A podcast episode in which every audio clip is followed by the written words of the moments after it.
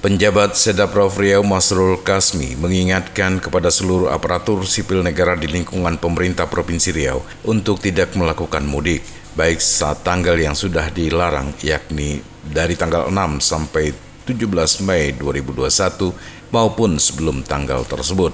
Hal ini disampaikannya ketika dikonfirmasi wartawan terkait mudik lebaran. Masrul berharap larangan mudik yang sudah ditetapkan tersebut tidak dilanggar oleh para ASN Sebab jika dilanggar, maka akan ada sanksi disiplin yang akan diberikan kepada ASN tersebut.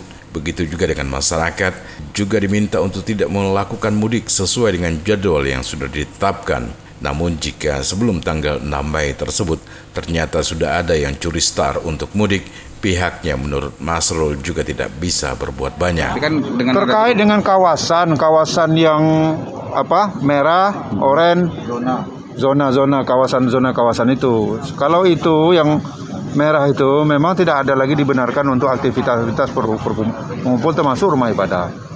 Kan dianjurkan ditutup tuh kalau daerah-daerah yang merah itu. Nah, termasuk juga yang oranye kan.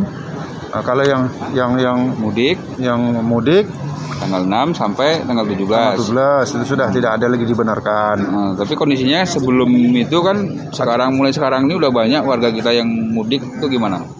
Nah, bisa kita larang karena memang iya. kondisi-kondisi yeah. yeah, yang kecuali ASN kan, ASN itu tidak tidak dibenarkan itu. Oh, ASN seperti mana itu kan? Kalau masyarakat tidak bisa kita melarang ya.